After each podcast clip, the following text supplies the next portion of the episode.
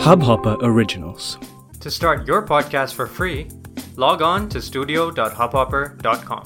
लोगों को भूला नहीं जा सकता और बढ़ती उम्र के साथ बचपन की मीठी यादों से प्यार बढ़ता ही चला जाता है दोस्तों आप सुन रहे हैं प्रोग्राम कारवां कारवां यादों का कविताओं का कहानियों का और मैं मधु सुना रही हूँ अपनी ही लिखी एक कविता जिसमें मैंने अपने बचपन की यादों को पिरोने का प्रयास किया है।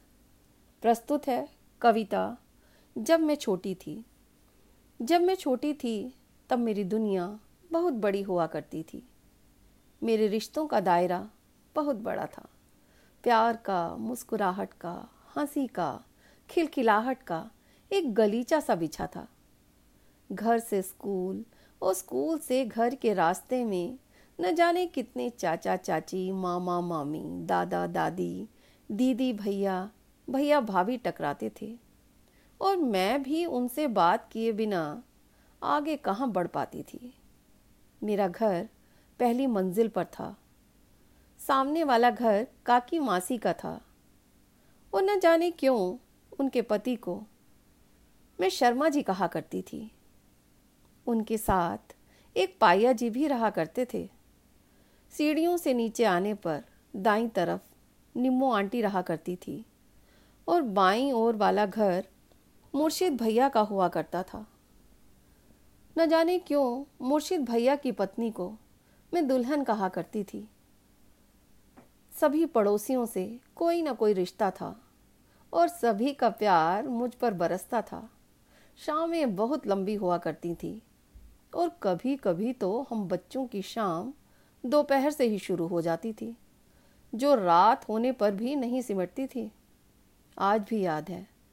नीरू, रजनी, सलमा, गोगी, चीना, स्वीटी, सीमा, कौसर के साथ छुपन छुपाई, लंगड़ी टांग, टिप्पी टिप्पी टैप, स्टापू, हरा समंदर, पिट्ठू जैसे अजीबो गरीब खेल खेलना, नीरू के घर खाना खा लेना, टीवी देखना, लड़ना, झगड़ना, रूठना, मनाना जब मैं छोटी थी, तब मेरी दुनिया बहुत बड़ी हुआ करती थी। पर अब दुनिया बदल गई है, सिमट गई है। दोस्त तो बहुत हैं, पर दोस्ती कहीं खो गई है।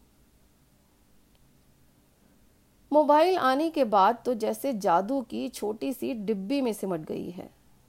अब एसएमएस से बात होती है। एफबी पर मैसेज डालकर स्नेह का इजहार होता है। समय बहुत कम है सबके पास। सभी भाग रहे हैं। मैसेज करने का भी कष्ट नहीं करते। फॉरवर्ड का बटन दबा रहे हैं। ये हम कहाँ जा रहे हैं? ये हम कहाँ जा रहे हैं? ये हम कहाँ जा रहे हैं? दोस्तों, मेरी ये कविता सुनने के बाद आपको अपना बचपन भी ज़रूर याद आया होगा। बचपन की यादें बुलाई नहीं भूलती। मेरी ये कविता आपको कैसी लगी? फीडबैक ज़रूर भेजिएगा। हम फिर हाजिर होंगे। अपने प्रोग्राम कारवा में एक नई याद, नई कविता और नई कहानी के साथ। अलविदा दोस्तों, सुनते रहिए प्रोग्राम कारवा कारवा यादों का, कहानियों का, कविताओं का। इस हब हॉपर ओरिजिनल को सुनने के लिए आपका शुक्रिया। अगर आप भी अपना पॉडकास्ट लॉन्च करना चाहते हैं तो हब हॉपर स्टूडियो वेबसाइट पे रजिस्टर करें और एक मिनट के अंदर अंदर अपना खुद का पॉडकास्ट लॉन्च करें।